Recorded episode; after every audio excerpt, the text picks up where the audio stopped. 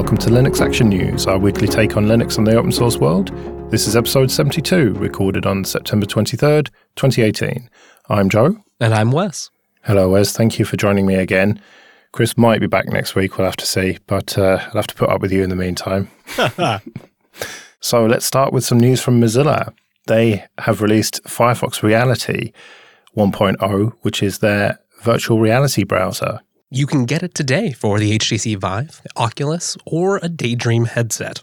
Now, unfortunately, I don't own any of those. Do you? Uh, I have one of the little off market rebranded headsets, so I did install and give it a go. It wasn't a great experience for me because my hardware was so bad, but it's an intriguing concept. It is intriguing, and I think that it shows that Mozilla don't want to be left behind on this one. They were left behind on the mobile market to quite a large extent, certainly with Firefox OS, which never really took off. Okay, it's kind of carrying on as KaiOS, but it shows that they are taking this VR thing seriously and it might be a fad, it might not be a fad, it might be the future. Who knows? And I think that they have to kind of do this, don't they? They have to be there at the beginning of it. Yeah, if you're not in at the stage where it feels like, well, maybe this is a risky bet, who knows if this is going to take off anytime soon well, then you're you're probably joined too late. And right now, the VR space is pretty dominated by some heavy, large corporation like entities. It's nice to see Mozilla getting an open source foot in the door early. It's a little bit bare bones at this stage, though, isn't it? There's no bookmarks, for example, which does that really matter? Does anyone use bookmarks? Okay, I use bookmarks quite a lot, but uh, I hear that some people don't. But that is coming soon, hopefully. It looks like some of this work has been possible thanks to their new Gecko View component. We talked a little about that last week in LAN episode 71, and that means they haven't had to redo a bunch of labor to create this. Instead, there's a common core that they can share with Firefox Focus and some of the other Firefox technologies that they already have on these platforms. And there is a privacy mode as well, isn't there? I wonder what that might be used for. Hmm. I can think of quite a few things, Joe. yes. Well, let's move on. Let's talk about AMP, accelerated mobile pages.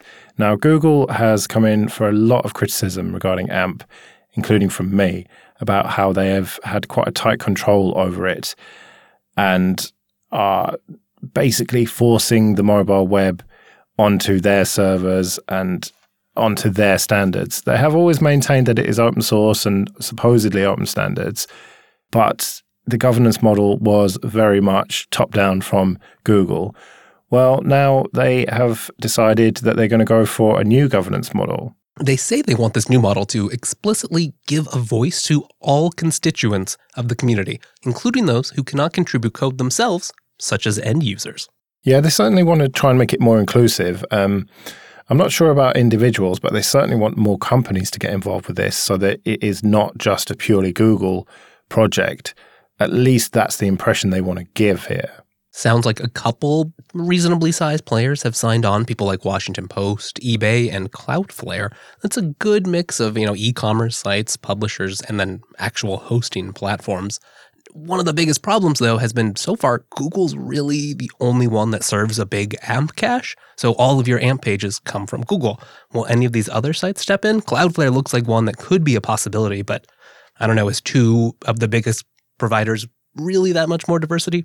Well, it's certainly a good start. And Cloudflare, I would say, almost certainly have the resources to do this. But I would like to see it being much less centralized because at the moment, almost all AMP traffic goes through Google servers, and therefore they have all the metrics on that, all the data. Um, the thing is that the underlying technology is really good. It, it's taking the mobile web back to basics. It's stripping out a lot of the stuff that you don't need and making it super fast. And everyone agrees that that is a, a good idea. It's just the implementation that has been the problem so far. And potentially with this new governance model, getting more companies and people involved with it, we might get to the stage where it's not all being funneled through Google's servers. But then you do have to ask what's in it for Google at that point. Yeah, you know, how will this work if, if there is a big federated list of various caches you can use. How do you pick who has control of that marketplace and and why? And are they going to be given equal footing on the Google search list? Because that's really where all the traffic is driven from. Right. And that's been one of the main things that made some publishing platforms feel like they've really been pushed into supporting AMP, even though they do have such a loss of control. It's also good to see that they are taking inspiration from the likes of Node.js and Kubernetes and looking at forming a foundation here, which really would separate it out from Google all the verbiage sounds right to me. I think there's some good principles here, and everything they're saying is the way I would want to see an open source project run. Now, there will be an AMP contributor summit next week. Maybe there we will start to see is there really interest from the broader community? Is AMP a technology that can be saved? Well, fingers crossed. Another technology that originally came from mobile, the Ubuntu phone, Ubuntu Touch, was Mir. And that is not dead, contrary to popular belief. It's actually reached a 1.0.0 release this week. 1.0 is a big deal for just about any open source project. At first blush, I was a little confused about just what was so important about this release. I really think it's XDG shell support being stable. You can build on that, you can depend on it, and really that means you can tie into the Wayland world and build on top of Mir. Well, exactly. That's the exciting thing here it's potentially going to allow a lot of other projects to hook into Wayland. And as we know, the X server is just, it's so old. There's so many security issues. Wayland is the future. It is the present for a lot of people on Fedora, for example. And we know that Ubuntu tried it with the 1710 release, but then reverted back to X for the LTS. And I got some messages from unofficial canonical PR man, Martin Wimpress, about this. And he told me that the Mate desktop are planning to use this to offer Wayland support. And uh, he told me to expect more about that in the coming weeks. And at the canonical sprint that they've just had in Belgium this week, a minimal Mate shell was demoed using this Mir and Wayland combination. And he also told me that potentially LXQt might be going down the same route. Although I did ask someone in that community, and uh, he was very much silent, refused to answer on that. So I think they're still deciding. But it's it goes to show that this technology could potentially open the door to Wayland for a lot of other desktop environments and people making distros. I think that's been one one difficulty moving past X is it's just been such an entrenched ecosystem. And while Wayland has a lot of neat technology baked into it, it just hasn't necessarily been the right abstraction level for a lot of existing platforms. Now, the you know the big guys, GNOME and Plasma, not a big deal. They've implemented their own extensions and made it work. But we haven't seen the same kind of proliferation of various desktop options that we've had in the good old days.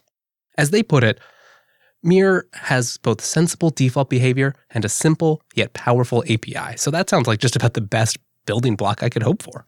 Do you think it's a little bit early for a 1.0 though? Is that just a statement from them saying that it's not dead? It does seem uh, like a, it is a little bit of a statement and just having that Wayland extension support seems like this is a signal to the community that hey, look, we still exist and we're something that you should think about using.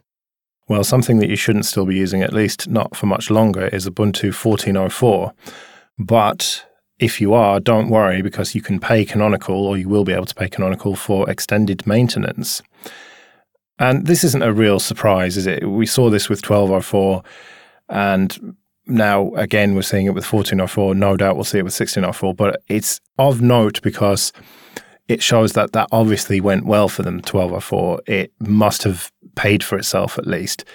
And it shows that Canonical are very serious about being a serious enterprise player and being able to compete with the likes of Red Hat for the huge long term support that they offer.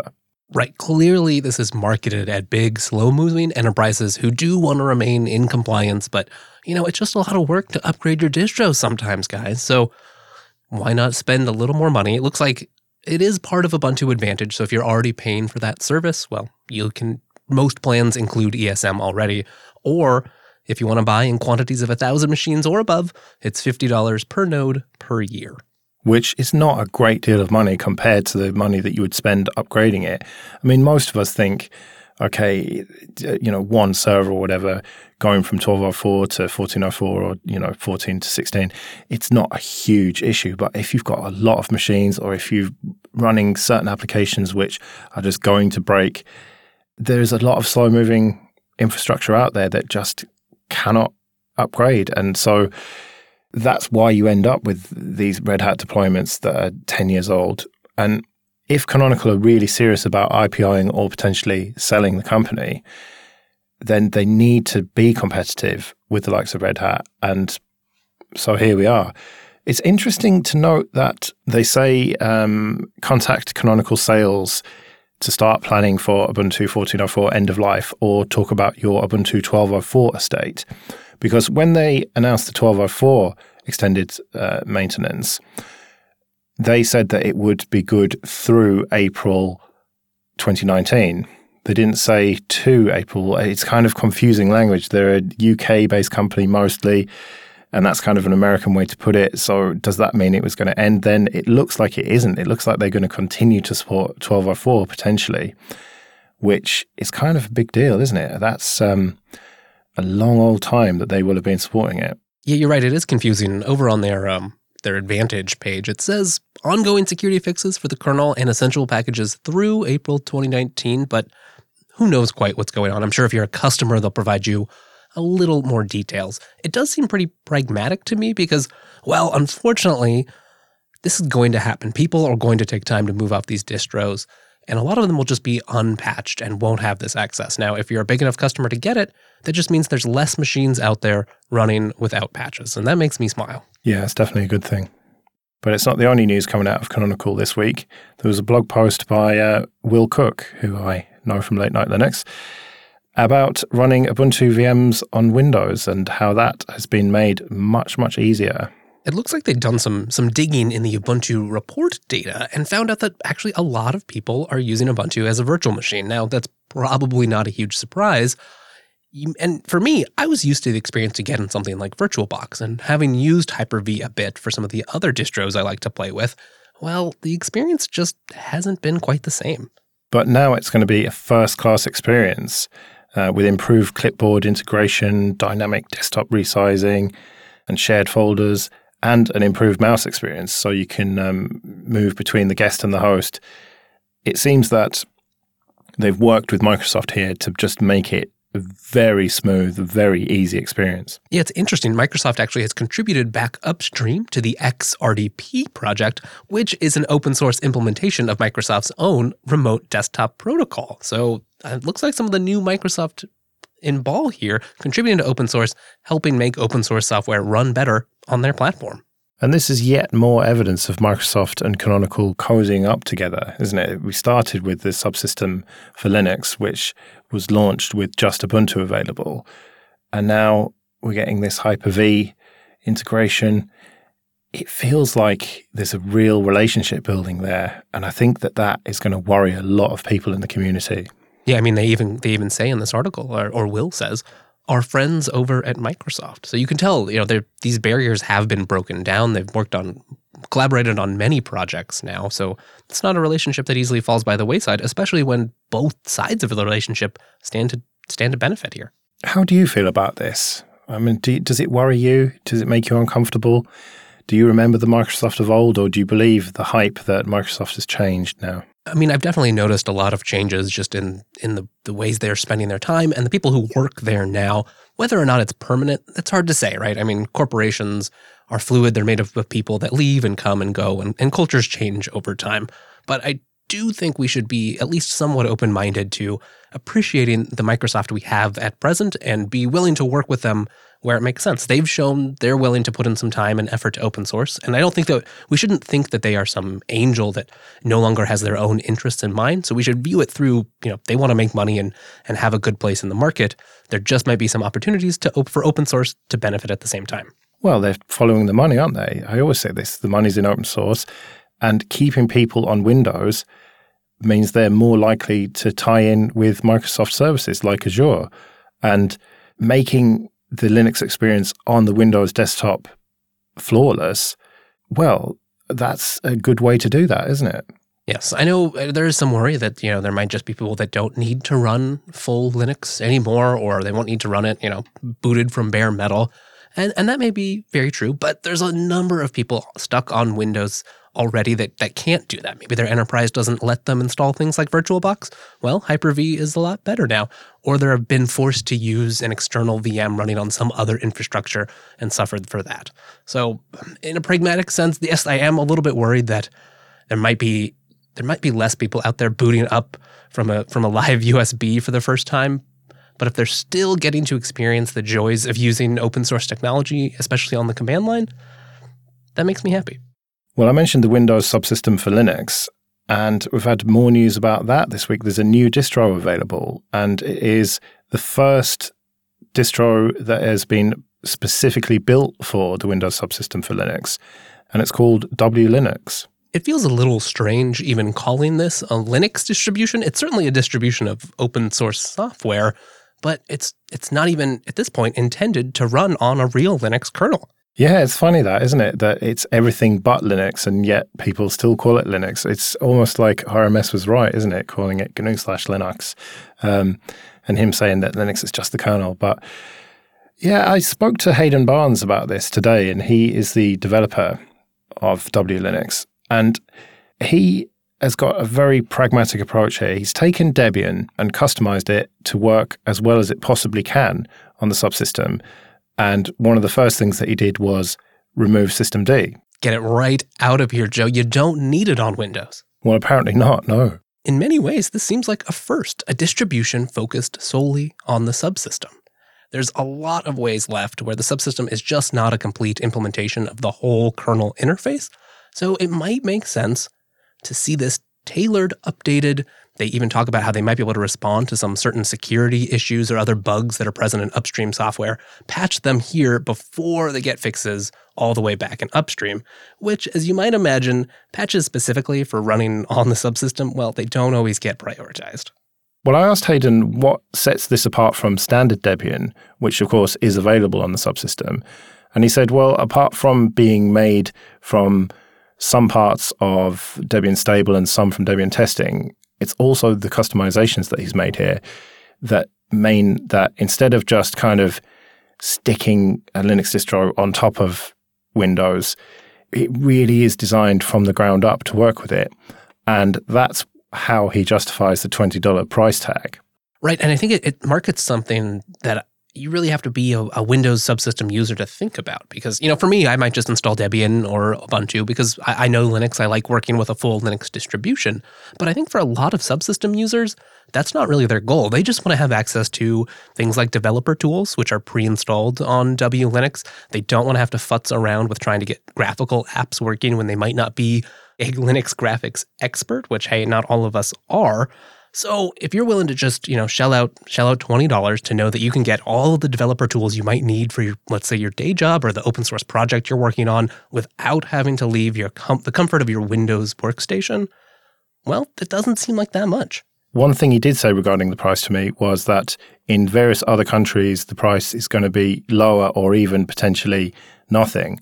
He mentioned developing countries, it would be cheaper, um, which uh, is interesting that in the UK it's uh, only ten dollars rather than twenty dollars. So apparently we're a developing country.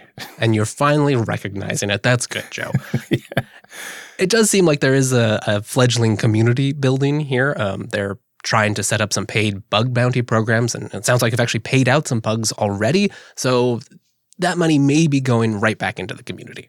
Yeah, and it's interesting that they're focusing on the the graphical apps as well, which are somewhat possible um, in a kind of hacky way, but um, they, they're really kind of doubling down on that and making it work with an external X server, which um, just a quick mention for Flatpaks are running on the subsystem as well now.